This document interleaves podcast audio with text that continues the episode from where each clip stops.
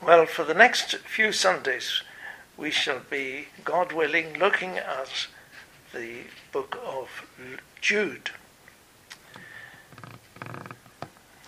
Let's just pray. As we used to pray before we read our Bibles at quiet time. Open thou mine eyes that I may behold wondrous things out of thy law. Amen. There are three short books which nestle together at the end of the New Testament, just before Revelation. Two written by John, his second and third epistles, followed by the one written by Jude. Those written by John were probably written around AD 85 to 90, while that by Jude more likely to have been written around AD 66, before the destruction of the temple. As we shall see, there are similarities between Jude and 2 Peter in their respective concerns for the believers and the acceptance and dangers of false teachers which were permeating through the churches of God. Some believe that Jude was probably written after the death of Peter. Who is Jude, the writer of this short letter? Jude, the servant of Jesus Christ and brother of James. It seems to be generally accepted that Jude was a half brother of Jesus Christ and therefore obviously brother of James. It appears that in the early church there was only one James who could be referred to in this way without further elaboration, such as James the Lord's brother. Look also at Matthew 13, verse 55, Mark 6, verse 3, and Acts 1, 13. As to whom this short, but nonetheless important epistle was written and directed, there are some differences of opinion. Some think that it may have been written to the churches of Asia Minor, as was the book of Second Peter, something we will look at later. Others think perhaps that it was directed to the believers in Palestine who would have been familiar with the bits of Jewish history eh, in the book. Whichever it was, we are glad that it was written for our edification and our help as we traverse this present evil world. One of the main themes in this book is the need to exhort you that ye should earnestly contend for the faith which was once delivered unto the saints. It was necessary for Jude to emphasize this. And it was necessary for him then, centuries ago, to exhort faithful men to earnestly contend for the faith, how much more necessary it is today. So let us read just the short uh, salutation from this man who was weighed down with the situation within the churches. Jude chapter 1. Well, there's only one chapter. Jude, the servant of Jesus Christ and brother of James, to them that are sanctified by God the Father, and preserved in Jesus Christ, and called. Mercy unto you, and peace, and love be multiplied. That's all we'll read for just for the moment. He calls himself Jude, the servant of Jesus Christ.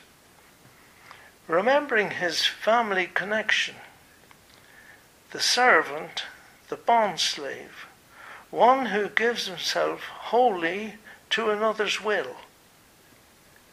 And he is saying, I am that bondslave of Jesus Christ. And then he states to whom he is writing To them that are sanctified by God the Father and preserved in Jesus Christ and called.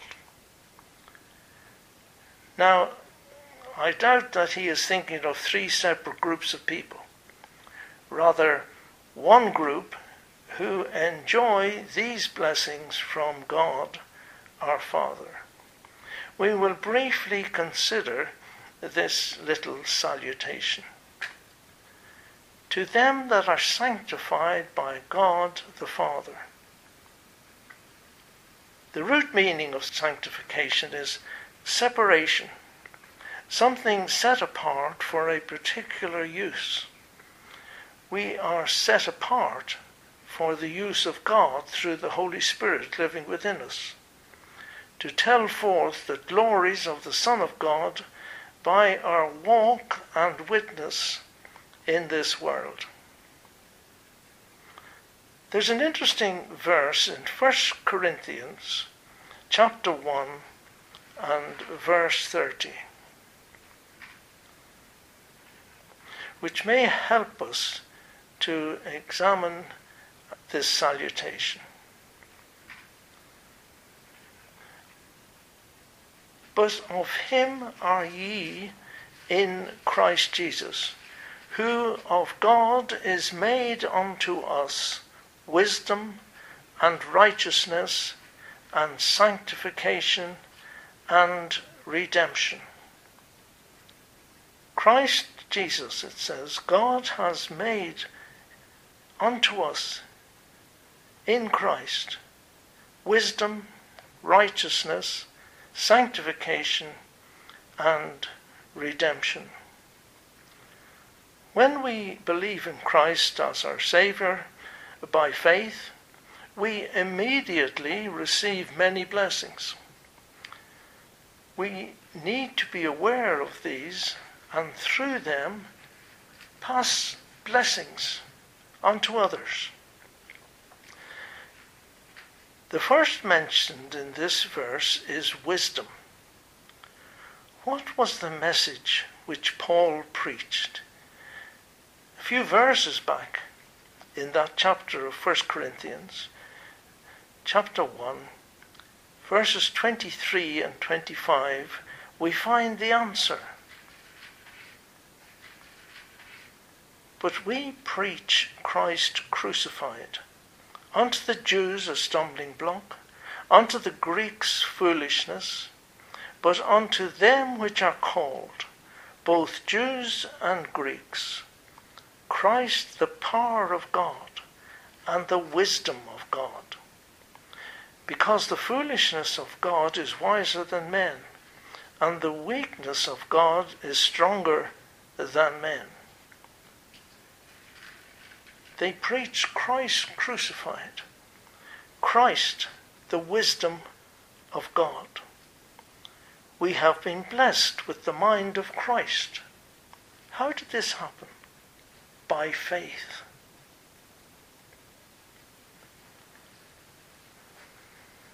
Verse 30 in 1 Corinthians chapter 1 goes on. Jesus Christ, who is made by God unto us wisdom, righteousness. 2 Corinthians 5 and verse 20. Now then, we are ambassadors for Christ, as though God did beseech you by us. We pray you in Christ's stead, be ye reconciled to God, for he hath made him to be sin for us, who knew no sin, that we might be made the righteousness of God in him. So this in this verse we have Christ revealed unto us as wisdom and righteousness through the death of our Lord and Saviour, Jesus Christ, we have received the righteousness of God in him. How did we receive this? By faith, not by works. Romans 4, verse 6. Even as David also describeth the blessedness of the man unto whom God imputeth righteousness without works. All our self righteousnesses are as filthy rags in God's sight. So then, this verse has wisdom, righteousness, and sanctification through Jesus Christ. By faith, through the work of Christ, we are sanctified, set apart for the work of God in my life. Does my life reflect any of these blessings which we have received by faith? Wisdom, righteousness, and sanctification. We are separated when we are born again, we're separated unto Jesus Christ, unto God. And His Spirit will work within us day by day. And lastly, in this verse, we receive redemption through Christ Jesus. So we have wisdom, righteousness, sanctification, and redemption. When do we get them? We get them by faith when we turn to Christ, and we don't just get one of them. We, when we get one, we get them all. Not by works, but by uh, faith. I wonder why redemption is last in that list from Corinthians. This may be the fact that we await our final redemption at the rapture or when we die. Ephesians 1:13 Christ in whom ye trusted after that ye heard the word of truth the gospel of your salvation in whom also after that ye believed ye were sealed with the Holy Spirit of promise, which is the earnest of our inheritance until the redemption of the purchased possession, unto the praise of his glory. The salutation goes on preserved in Jesus Christ. Jude, the servant of Jesus Christ and brother of James, to them that are sanctified by God, set apart for the use of God the Father, and preserved in Jesus Christ and called. Psalm 37, verse 28. For the Lord loveth judgment, and forsaketh not his saints. They are preserved for ever, but the seed of the wicked shall be cut off. The Lord loveth judgment, and forsaketh not his saints. They are preserved forever. 1 Peter 1, verse 3.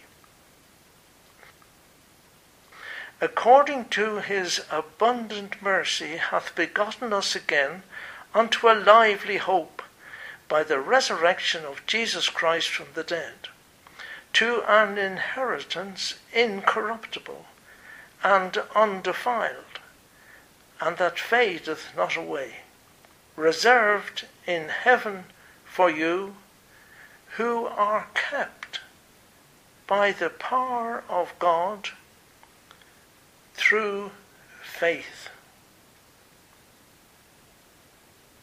Preserved in Jesus Christ kept by the power of God to a guaranteed, incorruptible inheritance in heaven, reserved for you and for me. And then it says, and called, and called.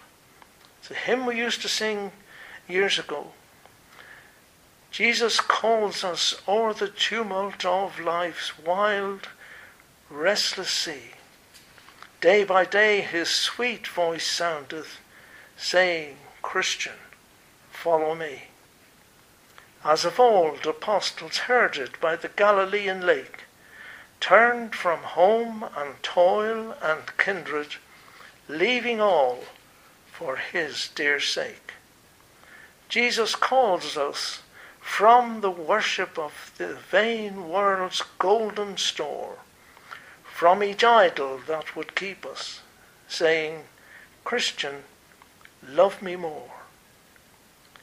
In our joys and in our sorrows, days of toil and hours of ease, still he calls, in cares and pleasures, Christian, love me more than these.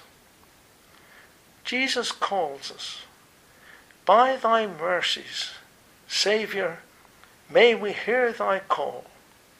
Give our hearts to thine obedience, serve and love thee best of all. Christ is calling each one of us, saying, Christian, love me more. And then verse 2 Mercy unto you, and peace and love be multiplied. Psalm 103, verse 17. But the mercy of the Lord is from everlasting to everlasting upon them that fear him, and his righteousness unto children's children. The mercy of the Lord is from everlasting to everlasting.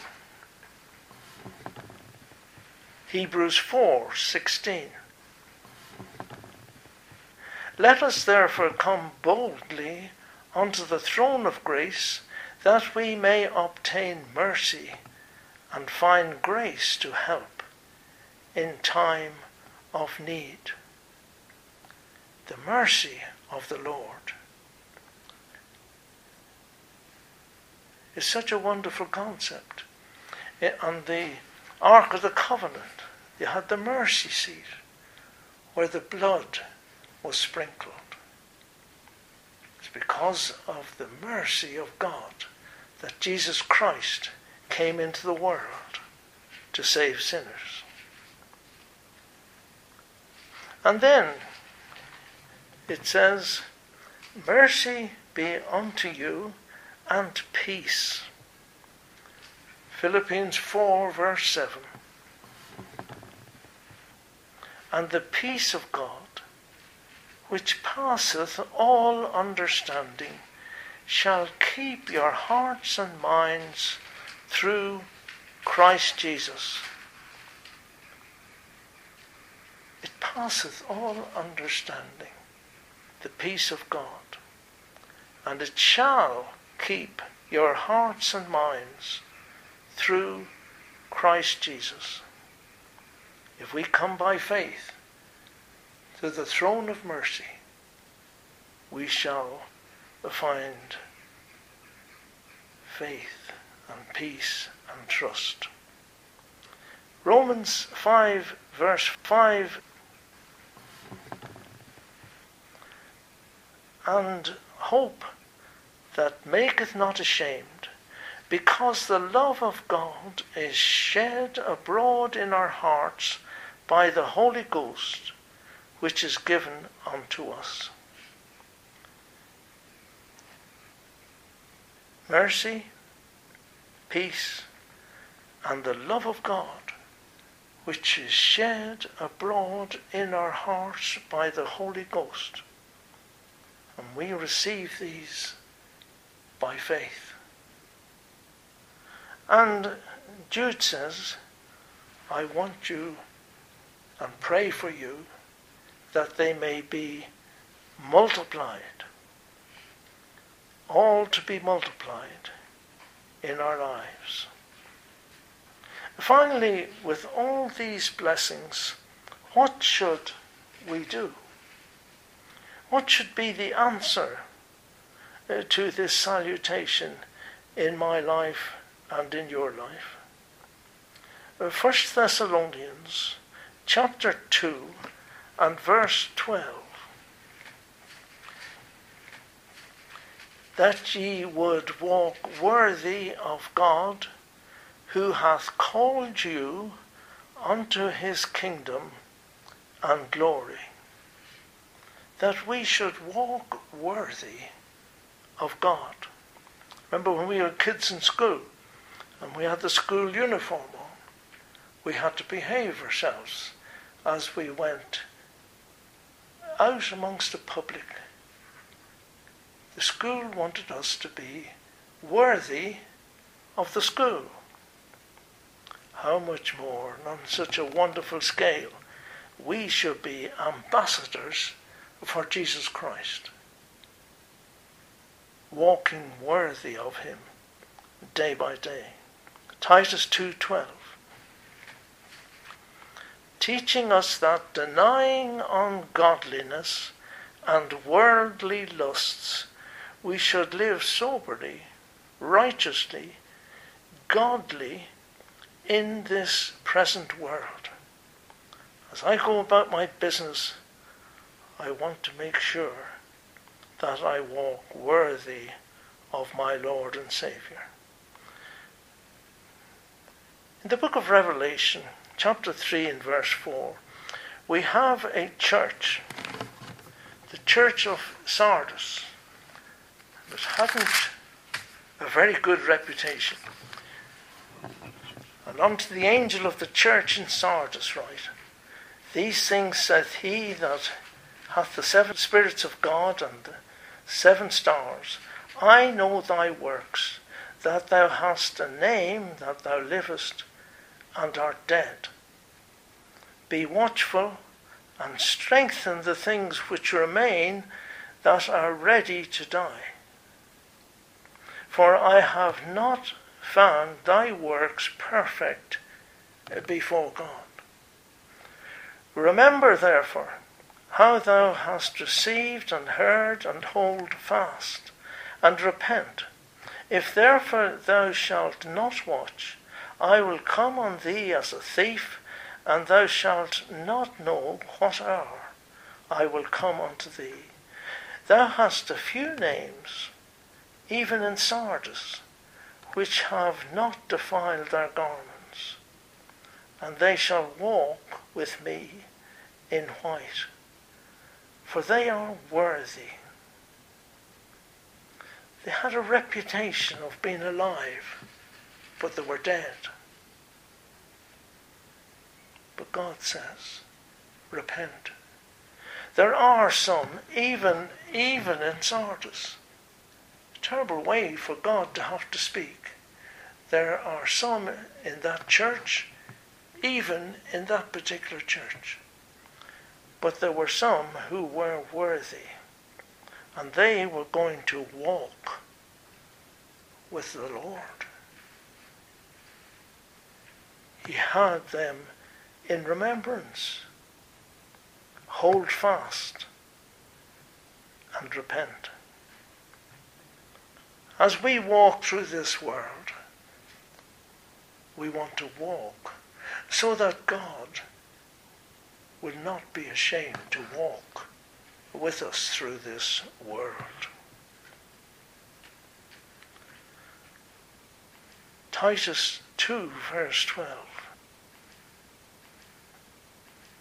Teaching us that denying ungodliness and worldly lusts, we should live soberly, righteously, and godly in this present world.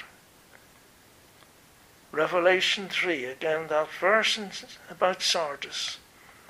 Thou hast a few names, even in Sardis, which have not defiled their garments, and they shall walk with me in white, for they are worthy.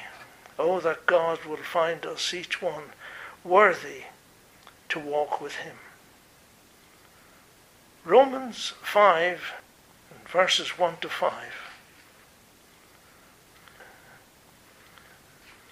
Therefore, being justified by faith, we have peace with God through our Lord Jesus Christ, by whom also we have access by faith into this grace wherein we stand, and rejoice in hope of the glory of God. And not only so, but we glory in tribulation also, knowing that tribulation worketh patience, and patience experience, and experience hope, and hope maketh not ashamed, because the love of God is shed abroad in our hearts by the Holy Spirit which is given unto us. Oh, the love that drew salvation's plan. Oh, the grace that brought it down to man. Oh, the mighty gulf that God did span at Calvary. Mercy there was great, and grace was free. Pardon there was multiplied to me. There my burdened soul found liberty at Calvary. Calvary covers it all. My past with its sin and shame, my guilt and despair, Jesus took on him there. And Calvary covers it all. This lovely salutation that we have here from Jude. Jude, the bondservant of Jesus Christ and brother of James, that to them that are sanctified, to them that are separated for the use of God, sanctified by God the Father, preserved, kept by Jesus Christ, and called, mercy unto you, and peace and love be multiplied for his dear name's sake. Amen.